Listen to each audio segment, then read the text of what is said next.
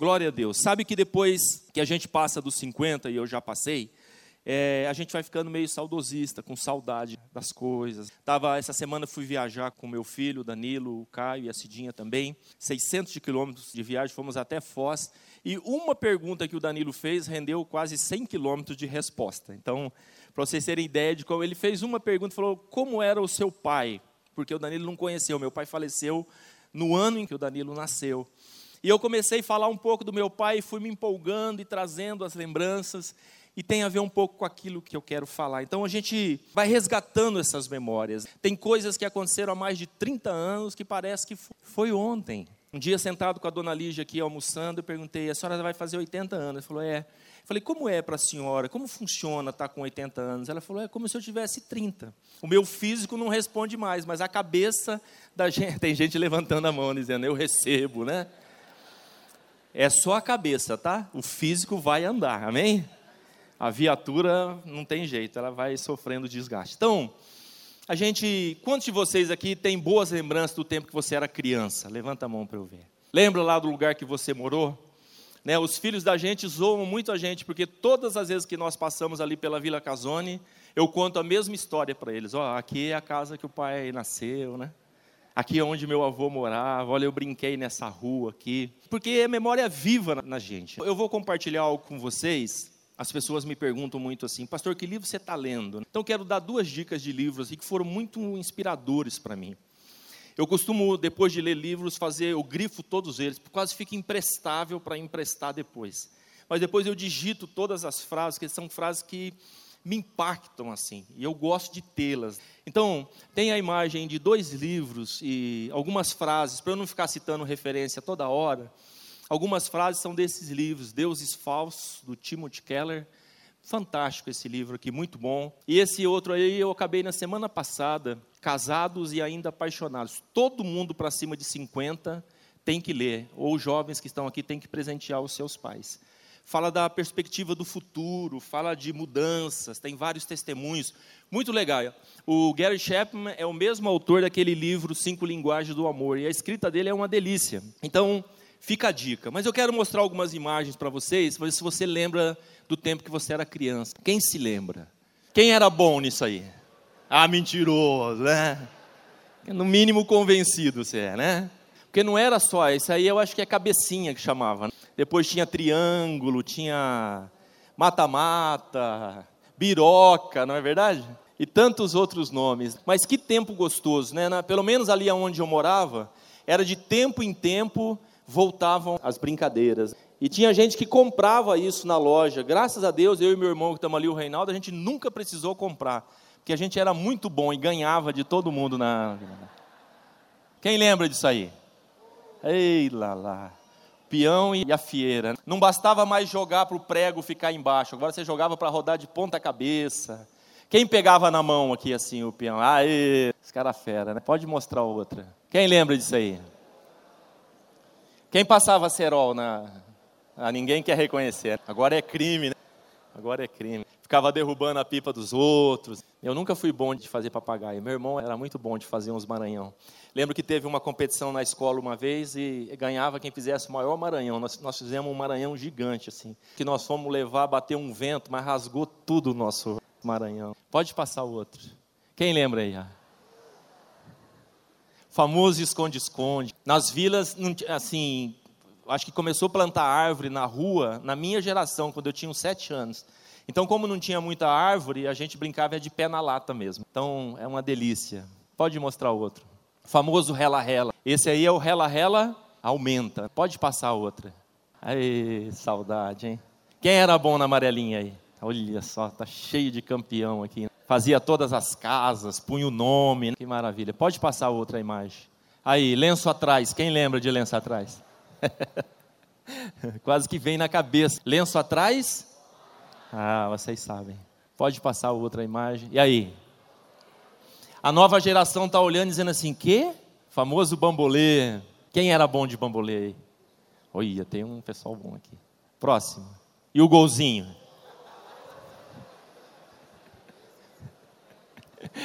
Vocês lembram do golzinho? Quando o dono do chinelo que queria ir embora, mas não ia nunca, né? Falou: você vai embora sem chinelo, porque não acabou o jogo ainda. Ai, ai, ai. Quem usou que chute aqui? Olha só. Tá saindo o que chute Air agora, viu? Vocês lembram do grande problema do que chute? Ele desgastava de um lado e ficava. Você andava meio assim. Uma vez, sem querer, caiu que boa no nosso. Nós fomos o primeiro no Willie Davis a usar que chute branco. Descorou inteirinho assim.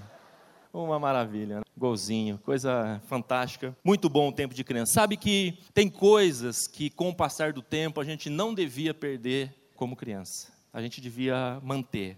Exemplos: a pureza, a simplicidade, a fé genuína. Por isso que Jesus, em Mateus 19, 14, ele diz assim: ó, deixem vir a mim as crianças e não as impeçam, pois o reino dos céus pertence aos que são semelhantes a elas. Do que Jesus estava falando? Estava falando disso. Estava falando da pureza, estava falando da simplicidade, estava falando da fé genuína. São coisas que, como crianças, a gente nunca deveria perder. Deveríamos manter essas coisas na nossa vida cristã. Um paralelo com isso é coisas que a gente deve abandonar na medida que o tempo vai passando, que nós vamos crescendo. Então, o apóstolo Paulo, em 1 Coríntios capítulo 13, verso 11, ele diz assim, ó, tá aí o texto. Vamos ler juntos? Vamos lá? Vamos lá? Quando eu era menino, pensava como menino,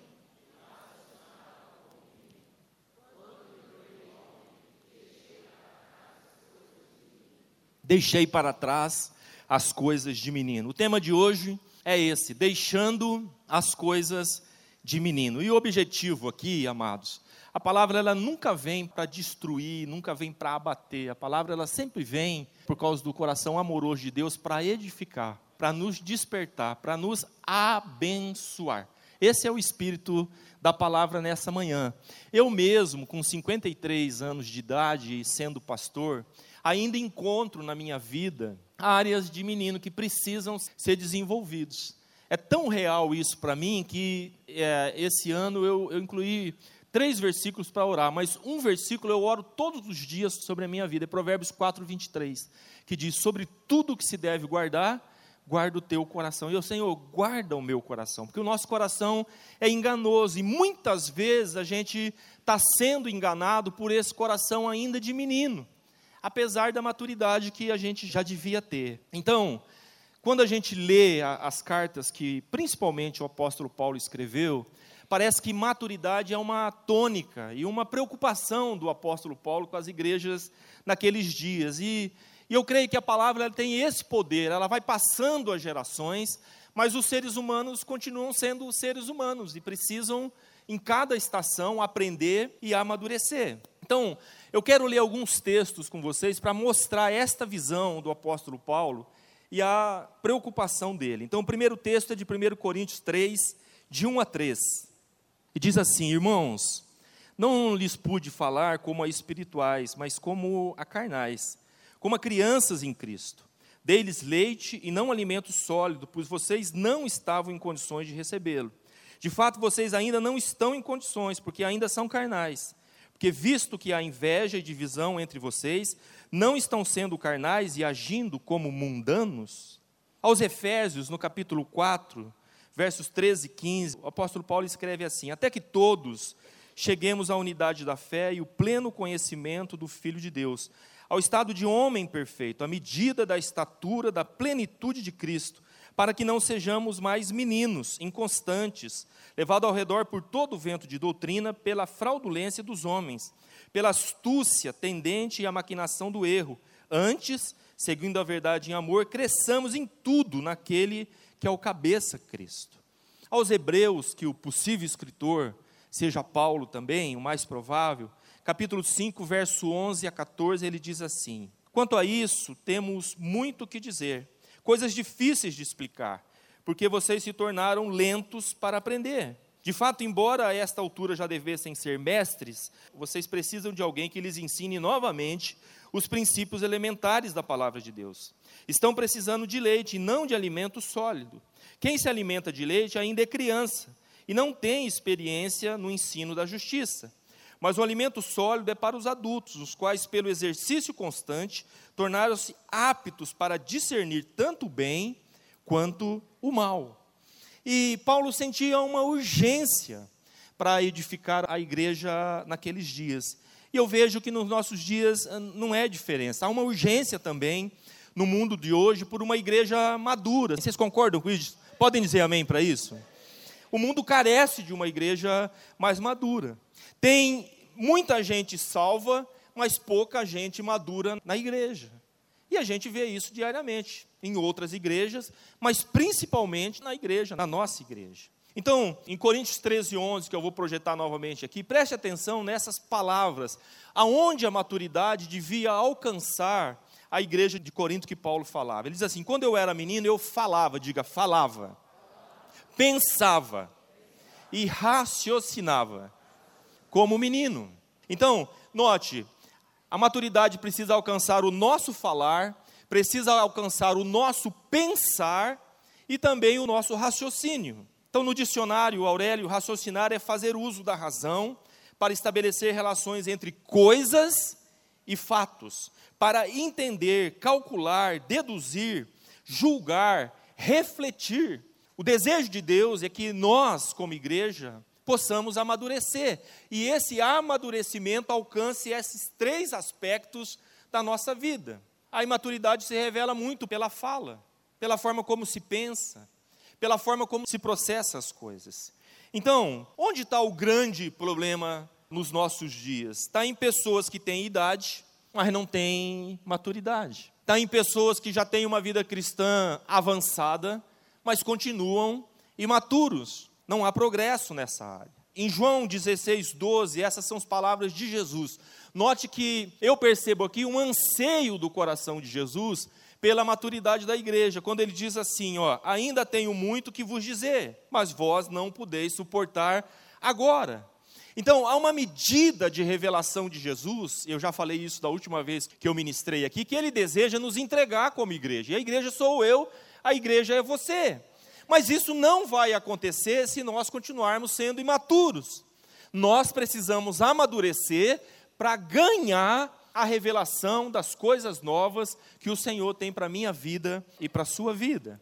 É tão interessante que a gente lê o capítulo de Coríntios 13, e esse texto aqui, quando Paulo diz, quando eu era menino, pensava, falava, falava, pensava e raciocinava como menino, ele está no capítulo 13, que é a melhor e a maior definição sobre o que é o amor de verdade.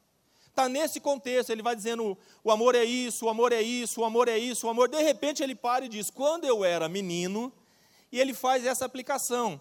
Se você olhar o contexto da carta de Coríntios, você vai ver que Paulo vinha colocando ordem na igreja. Como deve ser a ceia, como deve ser o relacionamento entre irmãos, como deve ser o casamento. Ele vai colocando vários aspectos práticos, como deve ser ah, o uso dos dons que Deus tem nos dado, quando nós estamos juntos como igreja, tudo isso está fundamentado em Coríntios, mas quando Paulo chega no capítulo 13, ele faz essa reflexão. E é interessante porque na conclusão, quando ele vai abrir, ele diz assim: olha, tudo isso daqui, a ordem, a forma de fazer, os dons, são coisas importantes, mas agora eu passo a mostrar para vocês um caminho sobremodo excelente. E ele começa a falar sobre o amor. E lá no final ele diz assim: olha, no final de todas as coisas vão sobrar três: a fé, a esperança e o amor. Mas o maior destes é o que?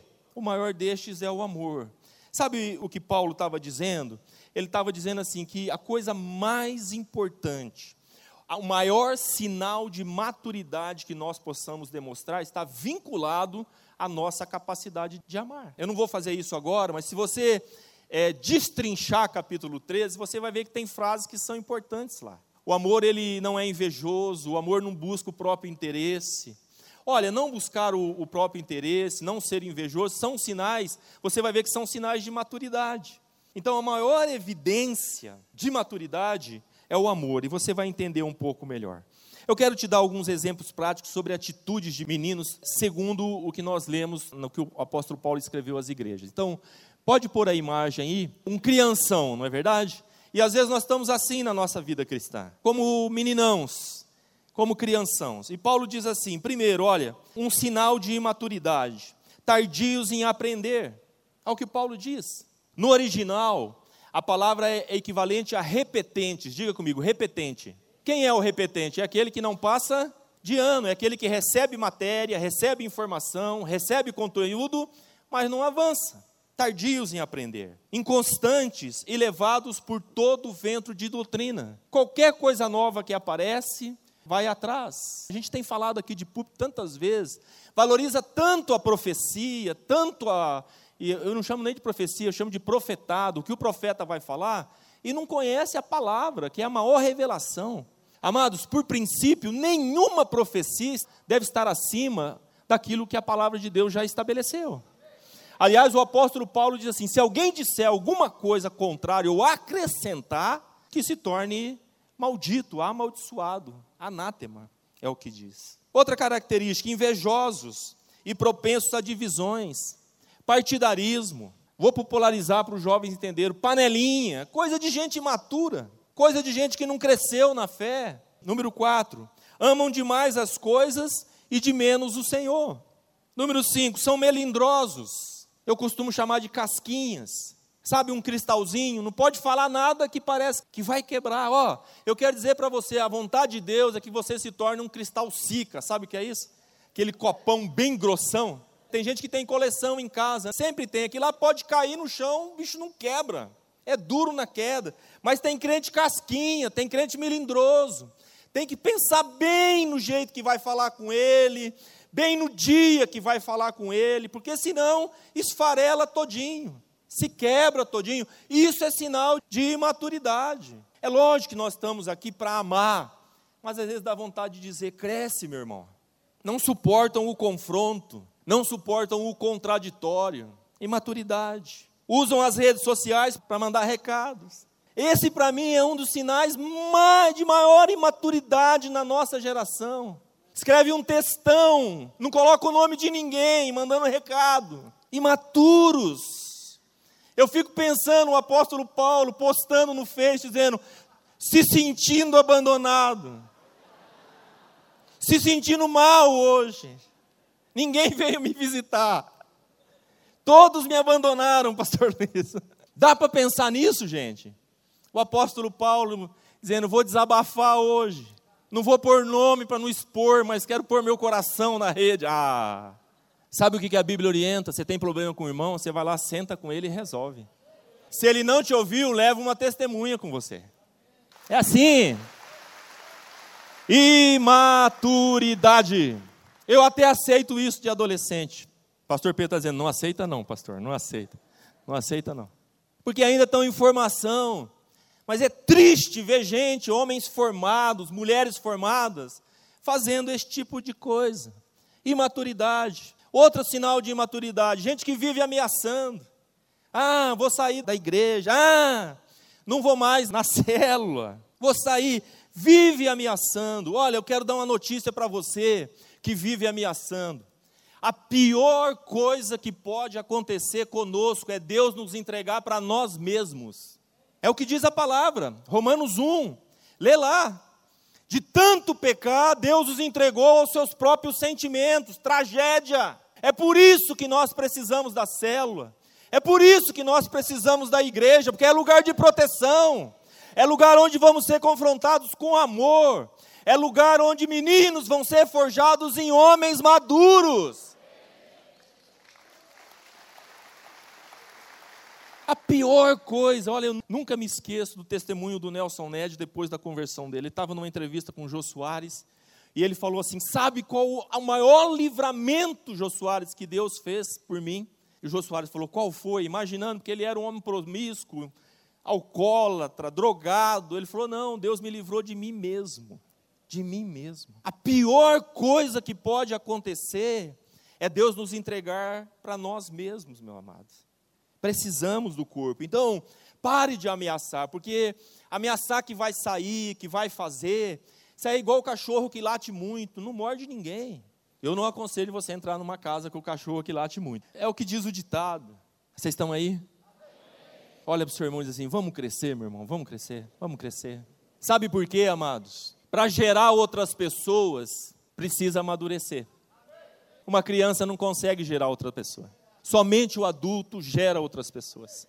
E Deus quer que a gente gere outras pessoas.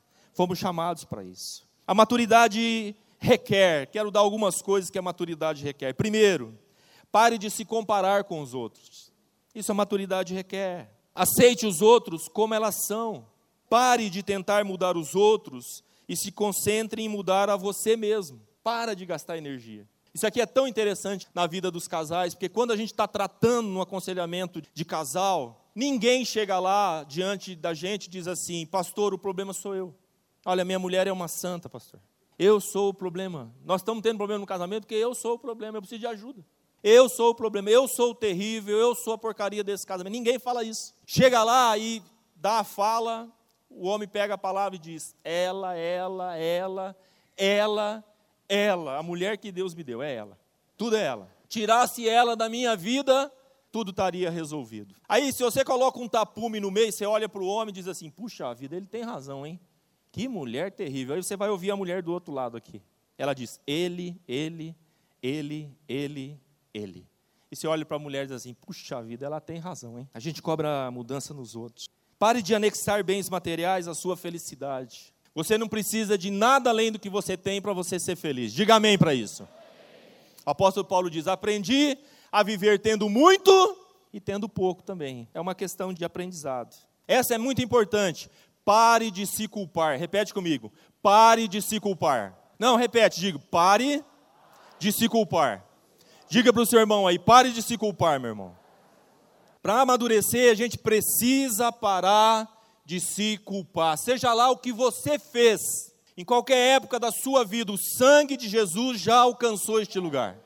Se você confessou, você é perdoado. E Romanos 8:1 diz: "Nenhuma condenação há para aqueles que estão em Cristo Jesus". Tem uma dos livros aí que trouxe essa frase dizendo: "A gente como pai se culpa muito por causa dos filhos". Não é verdade? mas foi uma revelação tremenda para mim, porque ele disse assim: olha, Adão pisou na bola feio e ele teve um pai perfeito. E ele pisou na bola. O fato de Adão ter pisado na bola foi culpa de Deus, sim ou não? O fato do seu filho pisar na bola é culpa sua? Pare de se culpar. Pare de se justificar. Planejar e trabalhar duro para conquistar. Você precisa, se você quer as coisas, você precisa trabalhar para conquistar. E essa frase aqui é uma frase que você precisa guardar. Olha que definição maravilhosa. Sorte é o nome que o vagabundo dá ao esforço que ele não faz. Essa você precisa salvar ela.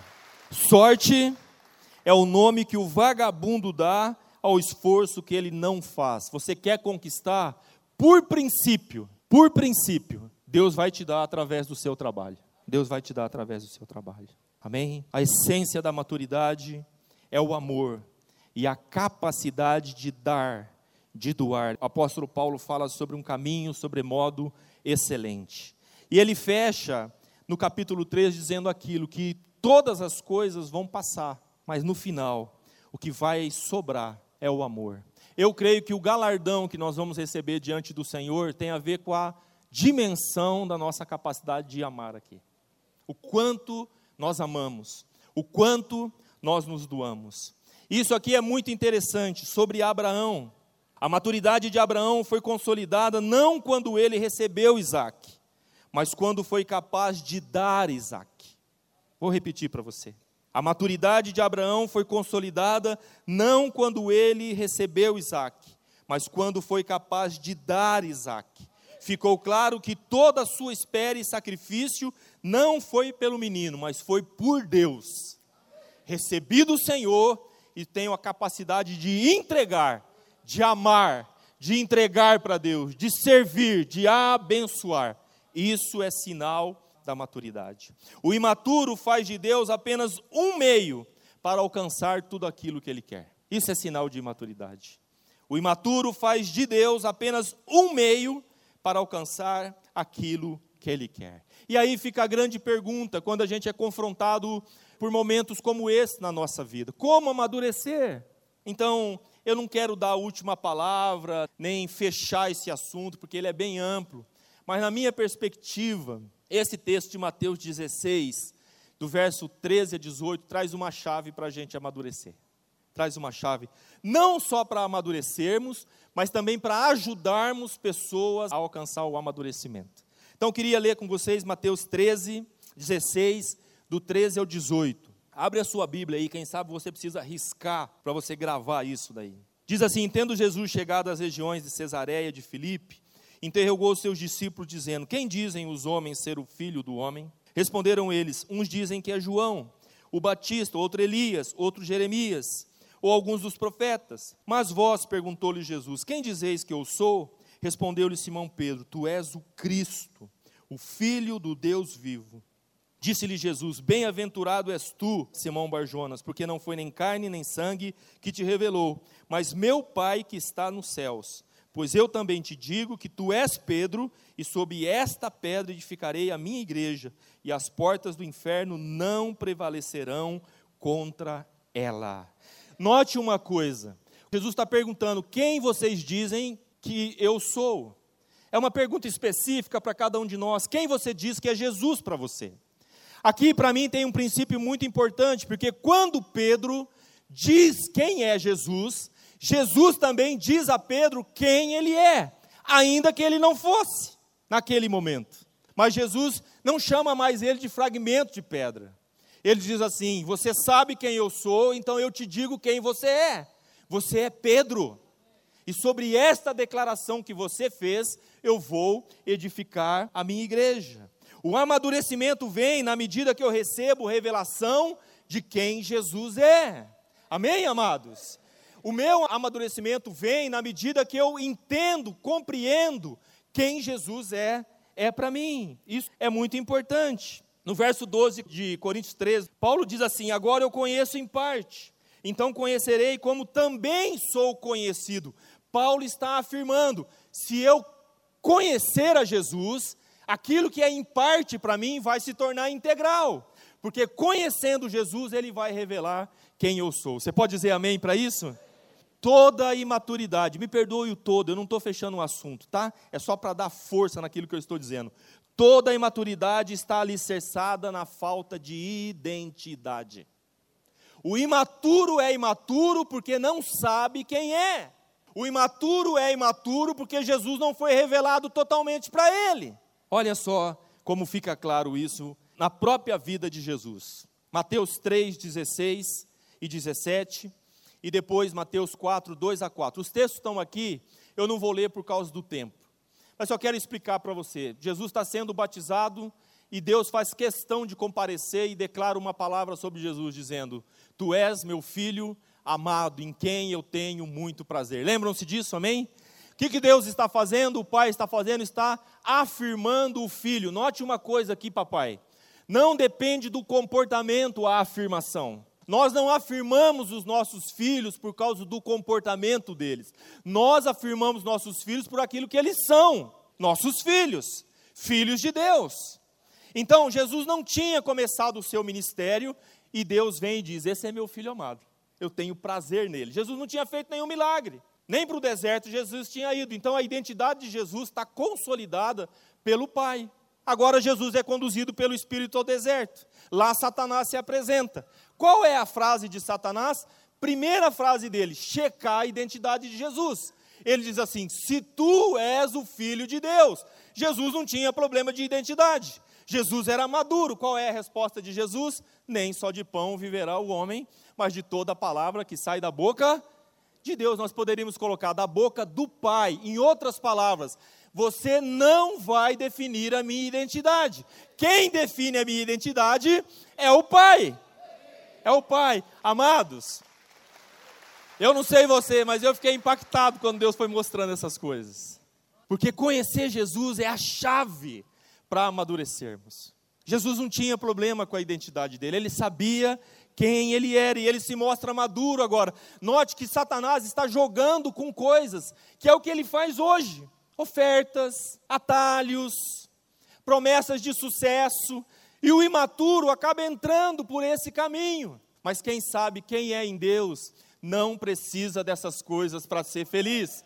Eu sou feliz no meu Deus, com aquilo que eu tenho e com aquilo que o meu Deus me dá. Amém? Olha para o seu irmão diz: Fica feliz, meu irmão, fica feliz. Essa frase aqui me impactou muito, é do livro do Timothy Keller. Se estivermos profundamente tocados pelo amor que Jesus tem por nós, isso desligará nosso coração de outros pretensos salvadores. Não vou agir por impulsividade, não vou cair nas armadilhas da imaturidade. Se eu tiver uma ideia de quem é Jesus e de quanto Ele me ama, eu não preciso de outro Salvador, nada. Ele me basta, amém? Ele me basta. E o último versículo que eu quero deixar com vocês, Colossenses 3, de 3 a 4 que fecha esse entendimento, quando o apóstolo Paulo nos diz assim: Pois vocês morreram e agora a sua vida está escondida com Cristo em Deus. Olha só, quando Cristo, que é a sua vida, for manifestado, então vocês também serão manifestados com Ele em glória. Em outras palavras, quando você tiver pleno conhecimento de quem é Cristo, Cristo será manifestado plenamente em você. Diga maturidade. Maturidade. E eu quero concluir, se vocês me permitirem, para não escapar nada, fazendo a leitura de algumas frases desse livro que eu mostrei para vocês aqui, que fala sobre a imaturidade de Jacó e da própria Lia, e aonde elas estavam alicerçadas. E aí nós vamos encerrar orando juntos, amém? Antes, porém, quero fazer uma pergunta. Quantos de vocês que estão aqui nesta manhã reconhecem que precisam amadurecer em alguma área da sua vida? Levanta a mão. Ah, que bênção. Eu levanto as minhas duas mãos. Duas mãos. O apelo é para todos nós, amém? Então, olha para o seu irmão que levantou a mão e diz assim: há esperança para nós, viu? Há esperança para nós. Quero ler para vocês algumas frases. Sobre Jacó diz assim: preterido pelo pai e longe do amor da mãe o vazio interior de Jacó o tornou vulnerável à idolatria do amor romântico, imaturo. Quando ele se ofereceu para trabalhar sete anos por Raquel, quase quatro vezes o preço do dote de uma noiva naquela época, o inescrupuloso Labão viu o quanto ele estava apaixonado e resolveu tirar vantagem da condição de Jacó. Quando Jacó perguntou se podia se casar com Raquel, a resposta de Labão foi deliberadamente vaga.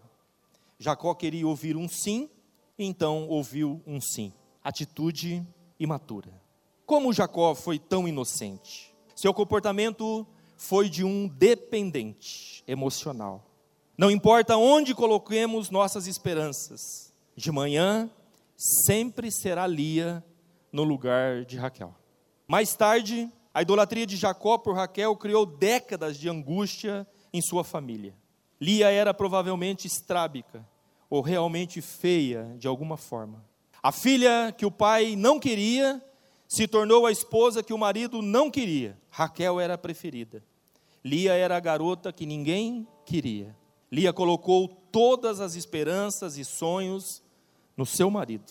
Em Gênesis 29, de 31 a 35, quando ela concebe os filhos, ela declara frases. Chama o primeiro de Ruben e ela diz assim: O Senhor ouviu, o Senhor viu a minha infelicidade.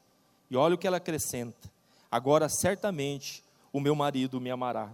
Imatura. O segundo, ela diz assim: Porque o Senhor ouviu que, que sou desprezada, deu-me também este, chamou ele Simeão. De novo engravidou e, quando deu à luz a um filho, disse: Agora finalmente meu marido se apegará a mim. E chama esse menino de Levi. E por fim, quando as coisas são resolvidas no coração de Lia, ela gera Judá. Ela simplesmente declara uma coisa dizendo assim: Desta vez louvarei o Senhor. Louvarei o Senhor. Lia tinha acesso ao corpo do marido, mas não ao seu coração e compromisso. Nenhuma pessoa, nem a melhor de todas, pode dar tudo aquilo o que a alma precisa. Você pensará que foi para a cama com Raquel, mas quando acordar, será Lia. Se encontro em mim um desejo que nenhuma experiência deste mundo pode satisfazer, a explicação mais provável é que fui feita para outro mundo, algo sobrenatural e eterno. Jacó e Labão haviam roubado a vida de Lia mas ela recebeu de volta quando finalmente entregou o seu coração ao Senhor. E sabe, quando Lia tem revelação de quem o Senhor é para ela, o coração de Lia é curado. E sabe o que Deus dá a ela? Deus dá a Judá. E de Judá veria o Salvador, veria Jesus. Amém? Amém. Eu queria orar, queria pedir para você ficar em pé nessa manhã. A imaturidade nos faz a gente se entregar para os nossos desejos. A imaturidade, ela nos engana. E ao invés de andarmos por fé, a gente age e anda pelos nossos sentimentos. Mais uma vez, quero lembrar as palavras de Jeremias que diz: enganoso é o coração do homem e desesperadamente corrupto. Quem o conhecerá? E a resposta é assim: o Senhor esquadrinha o coração do homem. É para Jesus que nós temos que expor. É Ele que nós temos que conhecer. A revelação dele vai sarar as nossas vidas e vai nos tornar pessoas maduras. Amém? Você pode dar a mão para a pessoa que está ao seu lado. E você vai orar e vai receber oração nessa manhã. E o teu clamor vai ser: Senhor, revela-te a nós, Senhor. Senhor, revela-te a nós. Deixa o seu irmão ouvir a sua oração agora. Ore por ele, Senhor que haja crescimento, Senhor, que haja amadurecimento, Senhor. Todos nós temos áreas que precisam amadurecer. Todos nós carecemos da tua presença, Jesus.